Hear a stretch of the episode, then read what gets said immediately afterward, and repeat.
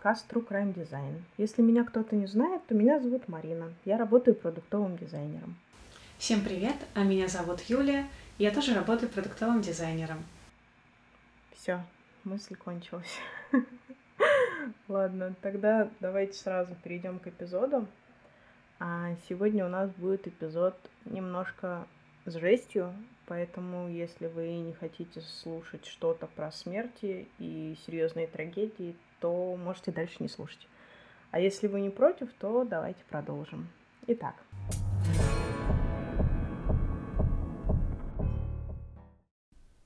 Третье июля 1988 года. Иранский город Бендер-Аббас. Сейчас самый разгар лета, поэтому в 7 утра по легкой туманной дымке над заливом уже понятно, что день будет жарким. Мина собирается на работу. Исламская революция произошла уже почти 10 лет назад, поэтому ее форма стюардессы выглядит немного экзотично для европейского взгляда. Вместо пиджака и юбки она надевает лаконичный и более практичный брючный костюм и добавляет к уже традиционной шапочке стюарта иранский платок – Именно так выглядит форма члена экипажа гражданской авиации «Иран Эйр». Она в одиночестве быстро ест свой завтрак и торопится на автобус, ведь мужа нет дома. Кстати, он тоже работает в «Иран Эйр», но уже как пилот гражданской авиации. И сейчас, когда Мина собирается в свой рейс, он уже в полете. Им вообще не часто удается попрощаться до вечера из-за сложных графиков работы. Не пересекаются они и в этот раз – Через четыре дня фото пилота, оплакивающего тело своей жены, облетят весь мир, потому что самолет Airbus 300, в команде которого работала Мина, был сбит незадолго после вылета в Дубай. Всего в этой катастрофе погибло 290 человек. Как такое могло произойти? Мне не хочется, хотя очень нравится, играть в теории заговора, и я не хотела бы возводить в абсолют чью-то отдельную вину. По моему мнению, чтобы случилась трагедия, должно совпасть несколько обстоятельств, которые по отдельности какую-либо существенную роль или, скажем так, взрывную силу не имеют, но если они попадают в один момент и вступают в некую последовательность, то может произойти катастрофа, за которой могут последовать суды, разбирательства и так далее. Поэтому я все равно бы хотела прокрутить некоторые известные события в поисках, так скажем, случайных неслучайностей. Да, это не научно, но у нас вроде как и не историки тут собрались. Итак, возвращаемся в 3 июля 1988 года. В это же время волны Персидского залива рассекает крейсер ВМФ США «Винсенс».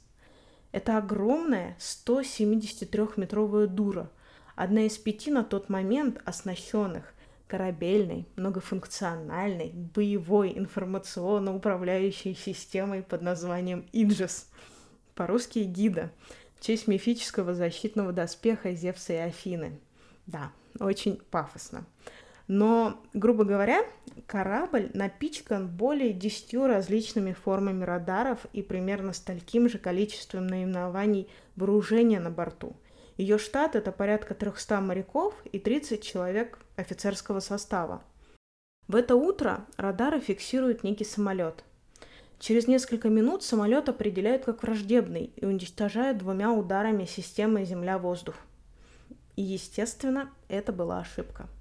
Как бы в последующем капитан судна не пытался притянуть этот рейс к признакам военного самолета – это был коммерческий рейс, летающий каждый день по одному и тому же маршруту, и он вообще никак не отклонялся от своих инструкций и воздушного коридора. Ошибка случилась от начала и до конца именно на борту военного крейсера. Да, тут уже вторая ошибка в интерфейсе, но более трагичная. Когда я этот кейс разбирала, первая мысль была о том, чтобы списать все на какие-то более простые объяснения, ну, вроде там, типа, рукожопы они все, не туда нажали. Ну, естественно, картина оказалась немножко, чуть-чуть немножко более сложная. Да, там наверняка будет и дизайн, и психологические моменты, я уверена, эмоциональные э, моменты, связанные с профессиональными какими-то особенностями экипажа. В общем, как ты и говорила ранее, все сводится, все, все сводится из нескольких факторов. К одному не припишешь. Да, совершенно верно. Кстати, э, что я поняла из этого кейса, что у нас, скорее всего, не будет ни одной истории, где бы трагедия заключалась в том, что кто-то совершил один мисклик, и все на этом. Одним мискликом дело не обходится. И да, давайте немножко возьмем паузу и порассуждаем про внутреннюю кухню военного крейсера. В его команде работало несколько десятков операторов, каждый из которых обслуживал один или несколько радаров из того списка более чем 10 наименований радаров в арсенале Винсенса. Это конец 80-х. Панель управления оператора не отличается ни визуальной привлекательностью, ни удобством, даже при условии того, что в то время особенно ценилась практичность. И я вообще сначала себе навизуализировала панель управления, как на космическом буксире Настрома из «Первых чужих». Мол, с одной стороны, фильм про наш взгляд на далекое будущее из не очень далекого прошлого, а, и должно быть вроде как все супер продвинуто, хай-тек. Но с другой стороны, это же был буксир, бог знает, когда он обновлялся. И вообще, возможно, к моменту того самого рейса интерфейс матери уже устарел морально. А в твоих фантазиях э, эта панель была, включала в себя несколько вариантов цветов? Или она была такой... Потому что я ее фантазирую как зеленый и там темно-синий или какой-то зеленый и черный. Знаешь, такие прям самые простые панели. А, кстати, да, что я себе навизуализировала? Ну, во-первых, это сама панель с управлением, это куча-куча тумблеров и всяких там э, кнопочек, свитчеров и так далее. А монитор, да, монитор черно-зеленый, немножко мерцающий и пульсирующий, да. Возможно, внизу есть какая-то небольшая панель э, индикаторов э, с красными лампочками. Ну и, наверное, все. Типично, да. Согласна. Угу. Значит, мы на одной волне представляем себе это. Итак, э, возвращаясь к матери.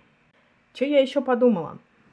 А, что, возможно, эта визуализация спекулятивная и не сильно отражает реальность, потому что с Винсенсом там все двояко и непонятно. С одной стороны, это оборонка США, и деньгами должно быть обмазаны.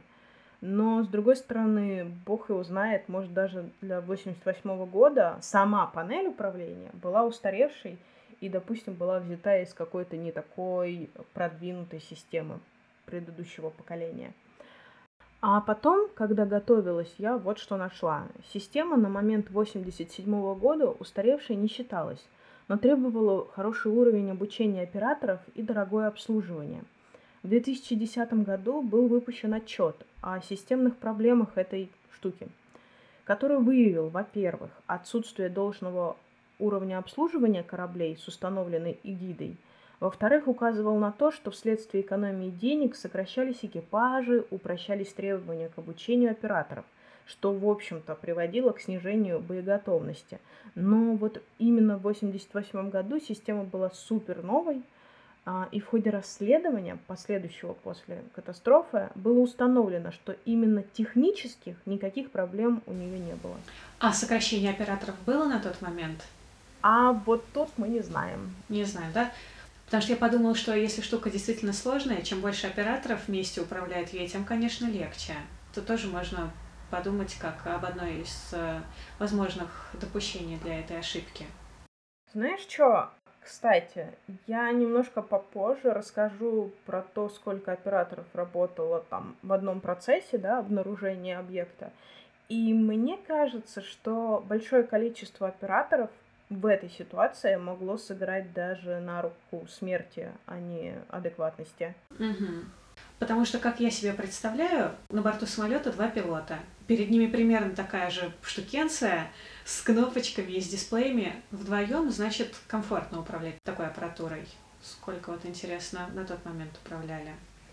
А, кстати, да, но там их было около, типа, более десятка человек в одной комнате. У всех у них разные мониторы и а, разная иерархия подчинения друг другу, что тоже интересно.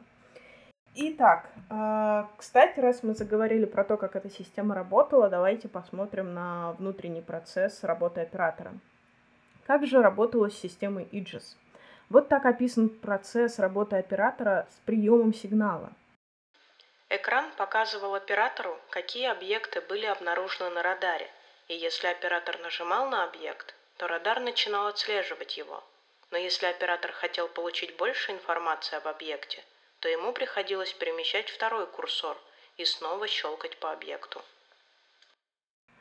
Вторым курсором можно было узнать дополнительную в кавычках информацию. И прослушивание радиочастоты объекта, это было нужно именно для того, чтобы удостовериться, что именно отвечает на той стороне на ваши запросы. Ну, типа, развернитесь или представьтесь. И вот именно эта информация была отнесена в категорию «другое». В итоге в ходе патрулирования оператор переключается с одного объекта на другой разными средствами. Так, чтобы увидеть объект, на тот момент НЛО, и так, чтобы услышать его. Но в военно-морской науке, видимо, не все так просто. И нельзя просто по прослушиванию частоты сделать вывод о том, враждебный самолет это или нет, и атаковать его или нет. А еще должно учитываться то, как движется объект.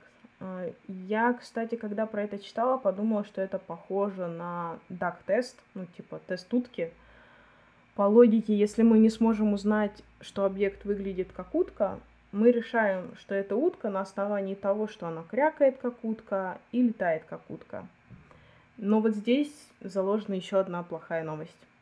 Понять, что объект летает как утка, можно, отслеживая постоянно изменяющийся параметр текущая высота, который обновляется в реал-тайме, в общем-то, и выводится на другом мониторе. И оператор должен был записывать или запоминать высоту, подождать несколько секунд, затем снова запросить данные о текущей высоте. А. И значит, это не реал-тайм, кстати. Интересно. Ладно, вернемся. И оператор должен был записывать или запомнить высоту, подождать несколько секунд, затем, возможно, запросить данные о новой высоте и мысленно сопоставить два результата, чтобы увидеть, поднимается или снижается самолет. Слушай, я реально подумала, что ну ладно, если мы выводим текущую, это кавычки, там так именно и обозначено в отчете, параметр текущая высота, ну просто обязана обновляться в реал-тайме. Слишком много ручной работы. Да, а тут ты текущую высоту, судя по всему, должен еще и дополнительно запросить. Нужно быть прям очень сконцентрированным, на мой взгляд. Я, я уверена, что военные в большинстве случаев все такие, и что это правда исключение из правил наша история. Но нужно быть супер концентрированным. Я, я, не, я не представляю, как вообще, как вообще это возможно. Да, надо еще высыпаться. Вот. Вот ты прикинь, мы сегодня не выспались, да? Все, и по нашей вине погибло несколько сот человек. Да, кстати, когда я думала про принцип работы, я тоже заметила, что он очень сложный, но при этом я как-то внутри себя оправдала это. Я себе сказала, ну да, принцип сложный, но схема-то рабочая. И мне кажется, если бы она не была рабочей, то панель оператора в работе не продержалась бы и дня. Понятно, что верного методологически юзабилити тестирования тогда не проводилось, вряд ли они заморачивались насчет этого. Но я как-то верю, что при проектировании этой штуки мнение операторов учитывалось. И мнение это могло быть довольно-таки экспертным. Эта панель реально могла работать, но только если оператор достаточно квалифицирован – чтобы брать на себя все издержки этой не очень в кавычках удобной, но насыщенной, реально насыщенной по функционалу панели. Да, юзабилити... Нет, юзабилити в 87 году еще не было. Правильно ведь, Марин? А нет, наверное, было уже. Уже было? Слушай, тут такой момент. Интересно, можно почитать про конкретные методы. Я в такую сторону сильно, знаешь, не заморачивалась и не копала. Но Полин, ладно, меня заклеймят. Учитывая, что наши мастодонты дизайна типа Нормана, Нильсона и прочих уже довольно пожилые, можно сложить мнение о том, что все-таки расцвет их деятельности пришелся как раз-таки на это время, и вполне возможно уже было представление о том, что тестирование нужно проводить. Да, помнишь, мы с тобой были на конференции и слушали о том, как в Германии тестируют краны для, для, да, для строительства зданий. Это же вообще, ну это же какой уровень? Я уверена, что американский военный морской флот тоже тестировался. Ну, или, ну, должен был тестироваться, все-таки кажется. Да, возможно, должен был тестироваться, но опять же, скорее всего, они делали, возможно, даже осознанно допущение того, что да, у нас система будет сложная, но так и операторы наши не дураки, и все обученные, высококвалифицированные, почему бы они не брали бы на себя эти издержки? То есть мы от машины передаем очень много издержек на человека и думаем, что человек надежней. Кстати, про ошибки. Как раз-таки я хотела поговорить про несколько темных лошадок этой всей истории. Первую лошадку зовут Уильям Чейпл Роджерс III, да, что уже тянет на титул. Это как раз-таки командир крейсера Винсенс. Я пыталась найти, кстати, а чего в нем такого особенного, что он аж третий в роду, но, видимо, вся уникальность рода как раз-таки в порядковых числах в именах. Но биография у него крайне примечательная – он родился в 1938 году, 1938. Степень бакалавра получил по психологии, что дико интересно. А магистра он получил в истории, что просто смешно. После выпуска преподавал э, курс э, под названием Science. Ну, то есть это курс естественных наук. У нас они не объединяются в России, а в Америке физика, химия идут как бы в одном курсе в школе. Так вот, Science он преподавал в течение двух лет, перед тем, как решил пойти по карьерному треку в армии. И мне кажется, его путь больше похож на карьеру нашего именно поколения, в то время как тогда такая частая смена призвания могла казаться супер необычной.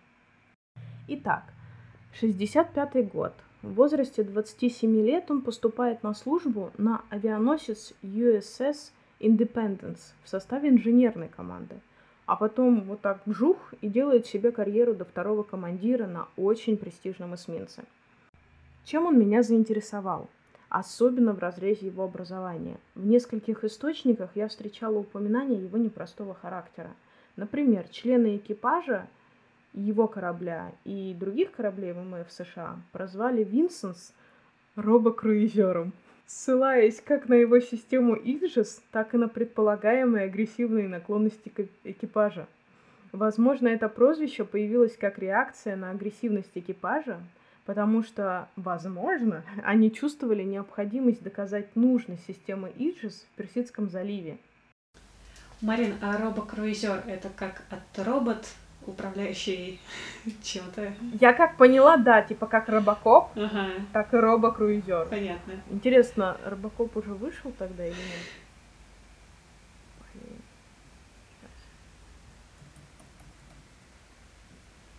Робокоп вышел в 1987 году. Понятно. Вполне возможно. Они вдохновились. Да, они вдохновились именно им. Погнали дальше. Также Дэвид Карлсон, командир US Sites, военного корабля, который на момент инцидента находился ближе всего к Винсенсу. Так вот, Дэвид сказал, что трагедия стала, далее цитата, ужасающей кульминацией агрессивности капитана Роджерса, впервые замеченной 4 недели назад. Карлсон ссылался на инциденты месячной давности, когда Роджерс под парусом Винсенса слишком близко подошел к иранскому фрегату, нарушив правила ведения боевых действий – Кроме этого, Роджерс дал приказ открыть огонь по небольшим иранским военным катерам. По мнению Карлсона, поведение Роджерса было неразумным. Далее цитата. «Зачем вам нужен крейсер Сиджес, стреляющий по лодкам?» Он также сказал, что иранские силы, с которыми Винсент столкнулся в этом районе за месяц до инцидента, были подчеркнуто неопасными. То есть со стороны поведения Роджерса некоторым людям казалось ну, слишком неадекватным – по сути, как мне показалось, другой капитан намекал на то, что Роджерс пытается высосать из пальца конфликты. Ну, вот здесь мы встречаемся как раз с психологической, видимо, частью этой проблемы. И возникает вопрос, зачем? Угу. Особенно, когда ты имеешь образование психолога.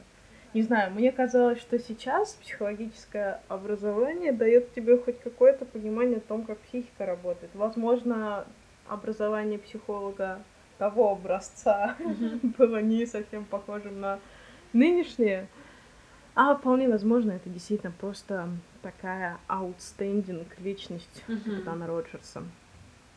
При этом мне показалось, что его логику можно понять. Капитан все-таки амбициозный. Он сделал блестящую карьеру уже на тот момент и вполне возможно хотел продвигаться далее. Он назначен на престижный, оснащенный по высшему разряду корабль которому в ежедневной рутине вот как будто бы нет применения из-за разницы в весовых категориях между им и иранскими военными силами. А возраст, наверное, поджимает, там военные часики тикают, грудь без орденов стынет. И вот я хотела спросить, это как раз то, о чем ты говорила в самом начале, что там чем больше операционистов работало, тем, скорее всего, конфликтнее ситуация становилась, и что, возможно, это повлияло еще все-таки. Да, совершенно верно, потому что там, видимо, грудь без орденов стыла не только у капитана. В инциденте было замешано еще как минимум три человека. Это координатор тактической информации, Identification Supervisor. Ребят, простите, я не знаю, как это перевести на русский, будем называть это именно так. И координатор противовоздушной обороны. Всего три человека. Я не нашла точной информации про их зоны ответственности, поэтому могу ошибаться. Но из того, что я поняла, цепочка событий была следующая. 3 июля Винсенс находится в иранских территориальных водах и участвует в стычке, в бою с несколькими иранскими военными кораблями. При этом в англоязычном источнике стычка обозначена как малая. Identification Supervisor – это оператор системы распознавания Friend 4, на который поступала информация с одного из радаров в режиме реального времени. Именно этот оператор недопонял данные и опознал в объекте 4131 истребитель F-14. Помним же, да, сколько раз оператор должен записывать на листочек данные и пытаться их сопоставить в уме. И у них тут вообще-то в этот момент идет реальный, хоть и маленький бой. И все для них предельно серьезно. Identification Supervisor передает алярм коллеге. У нас тут истребитель снижается, и скоро, возможно, будет жарко. И тут уже координатор тактической информации перестает видеть объективную реальность и начинает действовать в соответствии с необходимым сценарием. Называется эта штука сценария fulfillment. Он отработан э, в команде на случай, если они действительно столкнулись с вражеским истребителем. При этом суть сценария в том, что все последующие шаги после обнаружения угрозы отработаны до автоматизма, потому что в условиях реального боя каждая секунда важна и промедление может быть смертельным для всего экипажа. Координатор тактической информации с потными ладошками осознает весь масштаб возможной трагедии и готов действовать решительно. Но тут небольшая незадача.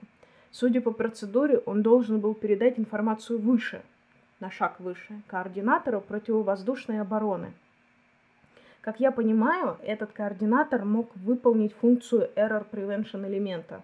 Ну, то есть немного притормозить обороты и верифицировать, достоверная ли информация, чтобы потом этот тревожный звоночек передать уже капитану для дальнейших действий. Ну а координатор тактической информации, тот, который с потными ладошками, другого координатора считал неопытным, ну и вообще слабым лидером. Поэтому решил продавливать свою точку зрения, в которую он свято верил, до победного конца – с ним же согласились и другие участники инцидента, что в конечном итоге вылилось в приказ капитана Роджерса об ударе по вражеской цели. И вот две ракеты были выпущены. В общем, как я и говорила ранее, все переведено из автоматического режима в ручной.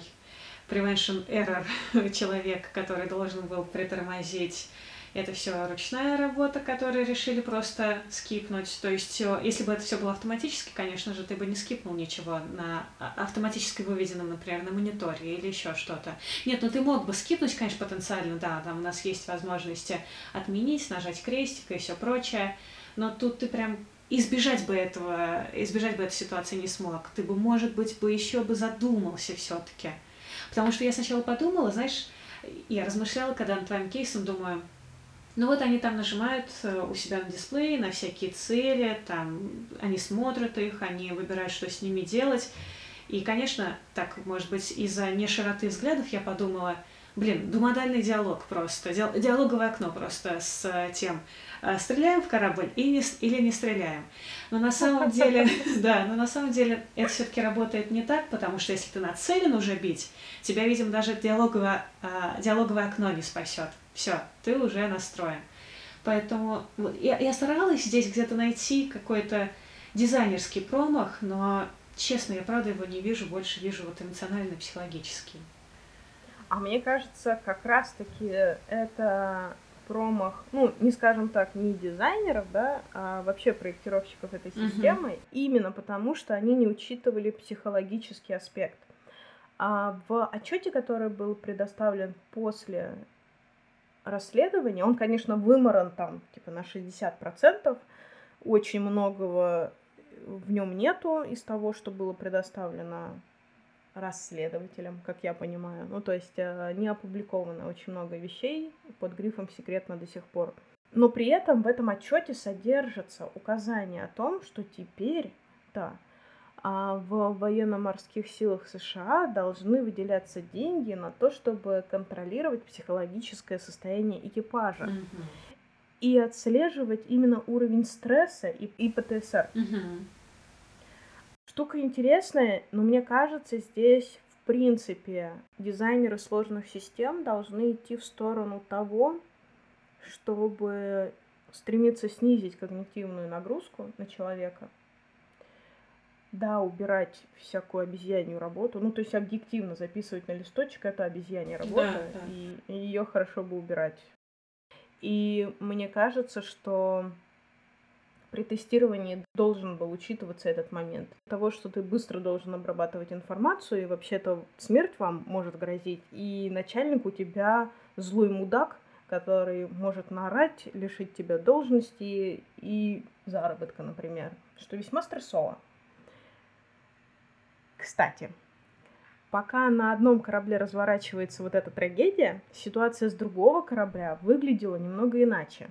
В момент объявления Роджерса вышестоящему командованию о том, что он собирается сбить самолет, Карлсон, как сообщается, был как громом поражен. Далее цитата. «Я сказал людям вокруг, какого черта он делает. По данным, которые получали на борту соседнего US Sites, объект поднимался. Ну, то есть он действительно поднимался, и они это видели. И уже находился на высоте 7000 футов. Я не переводила это в метры, сорян. При этом Карлсон отметил, что в мыслях на тот момент оправдал Роджерса, думая, что, возможно, у капитана Винсенса, может быть, было больше информации, раз они решили атаковать цель. И да, на тот момент никто еще не знал, что взлетающий самолет приняли за пикирующий истребитель. Вот такая хуйня, малята. Да, да, очень серьезная ошибка. Очень тяжелый кейс. Жалко иранскую девушку, которая с утра пошла на, кораб... на борт корабля. Да, и 290 человек да. еще. Так, и, в общем, моя любимая часть подкаста. Марин, mm-hmm. как ты думаешь, как можно было избежать этой ошибки? В прошлый раз ты задавала мне, теперь я тебе. А, про что я думала? Я поняла, что error prevention элемент, даже если это человек, может не сработать. Угу. Ситуация слишком сложная и слишком много очень сложных факторов, про которые я уже говорила. Стресс, скорость. Тут, наверное, я даже не знаю, насколько профессиональным должен быть подход к этой ситуации, потому что факторов слишком много, и цена ошибки слишком высока. С другой стороны, как я подозреваю, если бы проектировщики этой системы имели настолько развитую эмпатию, чтобы понимать и вообще ценили бы человеческую жизнь очень высоко, они бы, скорее всего, отказывались работать с такой сложной системой, потому что это действительно страшно. Верно, именно отсутствие эмпатии является залогом прогресса. Поэтому эта система существует до сих пор. Но мы же больше не слышали про такие ситуации, правильно? Да, мы не слышали про такие ситуации, но и система не была переработана. Угу. То есть буквально в отчете было написано, ребята стрессанули, пожалуйста, выделите побольше денежек на психологов. А что будет делать психолог? Ну, у них э, экипажи урезаются. Ну, допустим, теперь не 30 человек экипажа, а 15, да? Почему? Да потому что вот денег стали меньше выделять. Тут психолог обнаруживает двух э, не сильно адекватных людей, которые вроде как срываются на крик, стрессуют, ну и вообще показывают признаки эмоциональной неустойчивости. И что, он не допустит их э, до работы? Ну, скорее всего, допустят. Скорее всего, ничего не изменится. Так что, в общем-то, не знаю. Единственное, что могу сказать, что в случае жесть не хотела бы я оказаться на этом корабле, либо на самолете. Согласна. В который целится этот корабль. Спасибо, что слушали наш подкаст. До новых встреч! Слушайте нас на Яндекс Музыке, Google подкастах, Apple подкастах и Spotify, либо в любом другом месте, где вы слушаете ваши подкасты.